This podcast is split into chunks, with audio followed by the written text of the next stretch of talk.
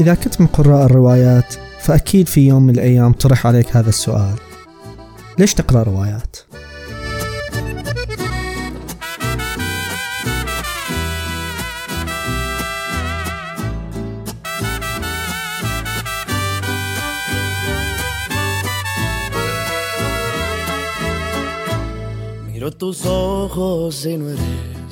أنا حسين الضوء وهنا الكنبة الصفراء أنا متأكد أن هذا السؤال. ليش تقرأ روايات؟ أه طرح عليك إذا أنت تقرأ روايات واجد يعني إذا عندك أصدقاء من القراء بس ما يقرأ روايات أكيد في يوم من الأيام سألوك هذا السؤال. يعني ليش تقرأ رواية؟ ليش أنا المفروض أقرأ رواية؟ أه وخاصة يعني هذا النوع من الناس دائما يشوف إن الفائدة من القراءة تكون مثلا لازم هو يقرأ فلسفة أو مثلا يقرأ تجديد ديني شيء مرتبط بواقعه أو مثلا شيء علمي. فيقول لك مثلا إن يعني أقرأ أنا قصة خيالية أنا ما أشوف منها أي مغزى غير المتعة مثلا. وهو في الحقيقة سؤال جيد يعني كل واحد يقرأ روايات أتوقع المفروض يسأل نفسه ليش أنا أقرأ روايات؟ والقارئ اللي يقرأ كتب ثانية غير روايات يسأل نفسه هل من ال يعني المفيد أو آه المجدي إن أنا أضيف روايات إلى قائمه قراءاتي أو لا؟ في هذه الحلقة راح أحاول إني أجيب على هذا السؤال من خلال أربعة محاور. المحور الأول وهو الرواية كأداة لتوسيع منظور القارئ. وبما أن إحنا نتكلم عن الرواية فأنا راح أستخدم الرواية كمثال والله هو ينطبق هذا الشيء أيضا على بقية الكتب الأخرى أو بالأصح بقية المعارف الأخرى. بمعنى أن لما الشخص يكون يقرأ فقط في جانب واحد نقول مثلا أنه فقط يقرأ آه، في في الكتب السياسية أو آه، نظرية علم السياسة أو أنه مثلا دائما يقرأ في كتب الاقتصاد أو أي مجال آخر. هذا النوع من القارئ دائما يرى أن آه، الحلول لجميع المشاكل هي من خلال ما يقرأه. وبالتالي هذا النوع من الأشخاص دائما يرى بأن الحل يعني يردد مقولات مثل الحل بيد السياسي يعتمد طبعا على الجانب المعرفي المنغمس فيه واللي يقرأ دائما فيه. شخص آخر مثلا دائما يرى بأن آه، الحلول بيد رجل الدين الحلول بيد شخص آخر. هذا النوع من التفكير أو هذا النوع من آه المقولات التي تتكرر تبين لنا بأن هذا الشخص حول المجال المعرفي المنغمس فيه إلى آه معتقد. فصار هذا المعتقد بالنسبة له هو حل لجميع المشاكل الموجودة في الحياة. وهذه الفكرة ما هي فكرة جديدة. هذه اللي هي فكرة الإفراط في استخدام الأداة لتفسير كل شيء معروفة باسم قانون الأداة أو مطرقة ماسلو. ماسلو يقول بأن من المغري عندما تمتلك مطرقة أن ترى كل شيء كما لو كان مسمارا. والمشكلة الأكبر في هذه النقطة هي أن غالبا يكون هذا الشخص آه، غير مدرك إلى فكرة أو غير مدرك إلى ما يسمى بنظرية المعرفة أو epistemology theory. فهو مو فاهم أصلا بأن اكتساب المعرفة يختلف من جانب معرفي إلى آخر. العلم يعني يشتغل بطريقة مختلفة تماما عن الأدب مثلا. وهذا راح أتطرق له في محور ثاني. فهو دائما يستخدم منظور واحد في النظر إلى الأمور في قراءتها وتحليلها وتفسيرها وإيجاد الحلول لها. فعشان القارئ يتجنب أنه يكون صاحب أفق ضيق وصاحب منظور واحد في قراءة الأمور وتفسيرها وإيجاد دائما الحلول نفسها لجميع المشاكل يحاول أن ينوع في قراءاته واكتسابه للمعرفة. والأدب أو الرواية هي إحدى هذه الخيارات اللي أنا أشوفها مناسبة جدا في إن إحنا ننظر للأمور من زوايا مختلفة ونوسع مداركنا في فهم الواقع بطرق مختلفة. النقطة الثانية أو المحور الثاني وهو التلازم بين العلوم والفنون. إحنا ندرس في المدارس والجامعات آه، مواضيع مختلفة تقسم إلى علوم سواء كانت علوم طبيعية أو علوم إنسانية وفنون. في المجمل يعني هذه هذه هي التقسيمة. ولكن لو سألنا ما هو الهدف من هذا التعليم؟ إحنا نقدر نسرد يعني أسباب أو فوائد كثيرة لهذا آه لتعلم هذه العلوم والفنون منها مثلا تطوير المهارات الذكائية خدمة الاحتياجات الاجتماعية مثلا المساهمة في الاقتصاد تكوين قوة عمل فاعلة تجهيز الناس للوظائف ولكن كل هذه الأشياء هي في النهاية تصب في شيء واحد وهو جعل الإنسان أكثر إنسانية. وليأكد على هذا التلازم بين العلوم والفنون هو إرث الحضارات السابقة. يعني هذه الحضارات اللي, اللي تثبت أن كان هناك إنسان عايش موجود أثبت وجوده. نشوف دائما في هذه الحضارات تلازم بين إبداعهم في العلم وإبداعهم في الفنون. وهذا يدل على أن الإبداع هو حالة واحدة إذا وجدت في المجتمع فهي توجد في مختلف المجالات. ونقدر نذكر أمثلة على هذا الشيء. عندنا مثلا حضارة اليونان القديمة. يعني إحنا لما نتذكر آه آه القدماء اليونانيين لا لابد إن إحنا نتذكر علماء مثلا آه، رياضيين مثل إقليدس فيثاغورس طاليس. ولكن في نفس الوقت نتذكر أدباء مثل هوميروس صاحب الاوديسا والإلياذة. ومثلا آه، أوديب. وهذا الكلام أيضا ينطبق على الحضارة الإسلامية في عصرها الذهبي. نشوف بأن العلوم ازدهرت جنبا إلى جنب مع الفنون.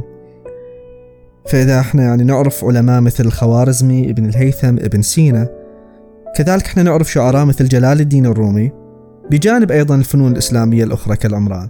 ومثال أخير عشان بس نوضح الصورة هو هو آه، عصر النهضة أو الرانيسانس اللي هو عصر معروف ودائما يستخدم كمثال على تعاضد وازدهار العلوم والفنون في أوروبا. فإذا وجدت هذه الحالة الإبداعية في أفراد المجتمع نشوفها تبرز دائما في هذين المجالين لأن هذين المجالين هو ما يبقى كإرث لهذه الحضارة وهو ما يستمر وهو ما يعبر على وجود الإنسان في تلك الفترة. فالسؤال التالي هو وهذا متعلق بالمحور الثالث ليش الفنون والعلوم بهذا القدر من الأهمية؟ أو وش اللي يخلي الفنون والعلوم ركنان رئيسان في بناء أي حضارة؟ بالنسبة للعلوم الإجابة يمكن تكون شوية بديهية أو سهلة وهي إن عشان تعرف أهمية العلوم بس نحتاج نطالع في الأشياء من حولنا ونشوف تأثير العلوم أو التكنولوجيا أو التطور العلمي في حياتنا اليومية لكن هل فعلا هدف العلم هو أن يجعل حياتنا أسهل؟ آه الأديب الإنجليزي أنتوني برجس في كتابة The English Literature أو الأدب الإنجليزي يقول بأن هذه ما هي وظيفة العالم الحقيقية. وظيفة العالم مو أنه يخلي حياتنا أسهل ولا هذه أصلا هي وظيفة العلم. وظيفة العالم الحقيقية هو أن يكون فضولي أن يطرح الأسئلة ويحاول الإجابة عليها. الأسئلة إلا مو بالضرورة تساهم في إنتاج اختراعات جديدة. وليست الأجوبة هي اللي تساهم في تسهيل حياتنا بل بالعكس بعض الأجوبة جعلت حياتنا أسوأ. يعني مثلا معرفة كيف كيفية انقسام الذرة اللي ساهمت بعدين في آه، صنع قنابل ذرية هذه ساهمت في أن تكون في أن تجعل حياتنا إحنا آه، أسوأ لأن استخدمت في الحروب ومات على أثرها ناس واجد. لكن العالم ما هو العالم ما هو معني بكل هذه الأمور. العالم غير معني بما تستخدم في اختراعاته لأن مهمته بكل بساطة هي آه الإجابة على الأسئلة التي تكشف جزء ولو بسيط من الحقيقة. وهو يرى أن معرفة حقيقة الشيء مهمة بغض النظر عن النتائج المترتبة عليها.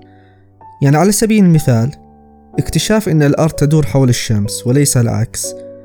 يعني هذا هذا الشيء ما يشكل أي أهمية للإنسان العادي اللي زيه زيك لأن هذا هذا الاكتشاف آه، ما راح يغير من حقيقة أن الفرد العادي راح يقعد الصباح ويروح الدوام ويرجع آه، العصر ويمارس حياته بشكل يومي. لكن العالم يشوف أن معرفة هذه الحقيقة هي في حد ذاتها قيمة تستحق السعي وراءها. يعني العالم يتعامل مع الحقيقة كقيمة عليا. قيمة عليا تستحق السعي وراءها من أجلها فقط وهذه القيمة هي ما تجعله أكثر إنسانية وهي اللي ترتقي به فوق مستوى البهيمة وتقربه من إنسانيته وترتقي به عن حياة الأكل والشرب والنوم والتكاثر طيب إذا كانت هذه هي الإضافة الحقيقية للعلوم فما هي الإضافة الحقيقية للرواية والأدب عموما؟ هل تساهم الرواية بأي إضافة حقيقية لهذه القيمة؟ قيمة الحقيقة؟ الإجابة باختصار هي نعم لأن إحنا نقدر نعرف أي شيء آه، بعدة تعاريف مختلفة وفق معارف مختلفة. وكل هذه التعاريف تمثل جزء من الحقيقة. لو ضربنا مثال بسيط وحاولنا أن إحنا نعرف الملح. الملح نقدر نعرفه بتعاريف مختلفة منها مثلا أنه عبارة عن مادة طعمها مالح. تعريف ثاني مثلا أنه مادة مكونة من كلور وصوديوم. نقدر أيضا نستخدم حاسة البصر ونعرفه على أنه مركب كريستالي أبيض اللون. وكل هذه التعريفات صحيحة لأنها تنظر للملح من زاوية مختلفة وتظهر جزء من حقيقة هذا الملح. وهذا اللي قصدته في بداية المقطع لما قلت أن تنوع الخلفيات المعرفية يساهم في تقديم قراءة للأشياء بشكل أدق وأفضل. فلو أعدنا صياغة السؤال مرة ثانية وقلنا ما هي الحقيقة أو الإضافة التي تستطيع أن تقدمها؟ الرواية؟ الرواية فيها خصائص متفردة ما نشوفها في بقية المعارف الثانية وهذه الخصائص هي اللي تساهم في إن إحنا نفهم كثير من الأمور بشكل أفضل. أضرب مثال على واحدة من هذه الخصائص اللي هي التكثيف. التكثيف هو لما تكون الأحداث مبطئة بشكل كبير لا يشبه الحدث الحقيقي على أرض الواقع. بس هذا الأسلوب هو اللي يخلي القارئ يمتص المعنى بشكل مناسب. هذا التكثيف وظيفته أنه يبطئ أو يوقف اللحظة كي يحفز العقل على الغوص في اللاوعي لإعادة التفكير في كثير من الأمور اللي توقفنا عن التفكير فيها باعتبارها مسلمات. ولذلك إحنا يصعب علينا إن نتفاعل مع بعض العبارات الوعظية لأنها بكل بساطة تعتبر عبارات أو جمل مبتذلة كليشيز يعني سمعناها تكرارا فأصبحنا لا نفكر فيها بشكل جدي. لكن الرواية تضع هذه الفكرة نفسها في أسلوب فيه ما يسمى بالتغريب المألوف. وهذا اللي قالته إحدى مدارس النقد في أوروبا المعروفة بالمدرسة الشكلانية. وراح نتكلم عن مدارس النقد في حلقات قادمة. المدرسة الشكلانية قالت وهنا أقتبس من كتاب نظرية الأدب لتير إيجلتون آه، اقتباس. ففي الأدب تتشدد اللغة الاعتيادية وتتكثف وتتلوى وتتداخل وتتطاول وتنقلب. هي لغة جعلت غريبة.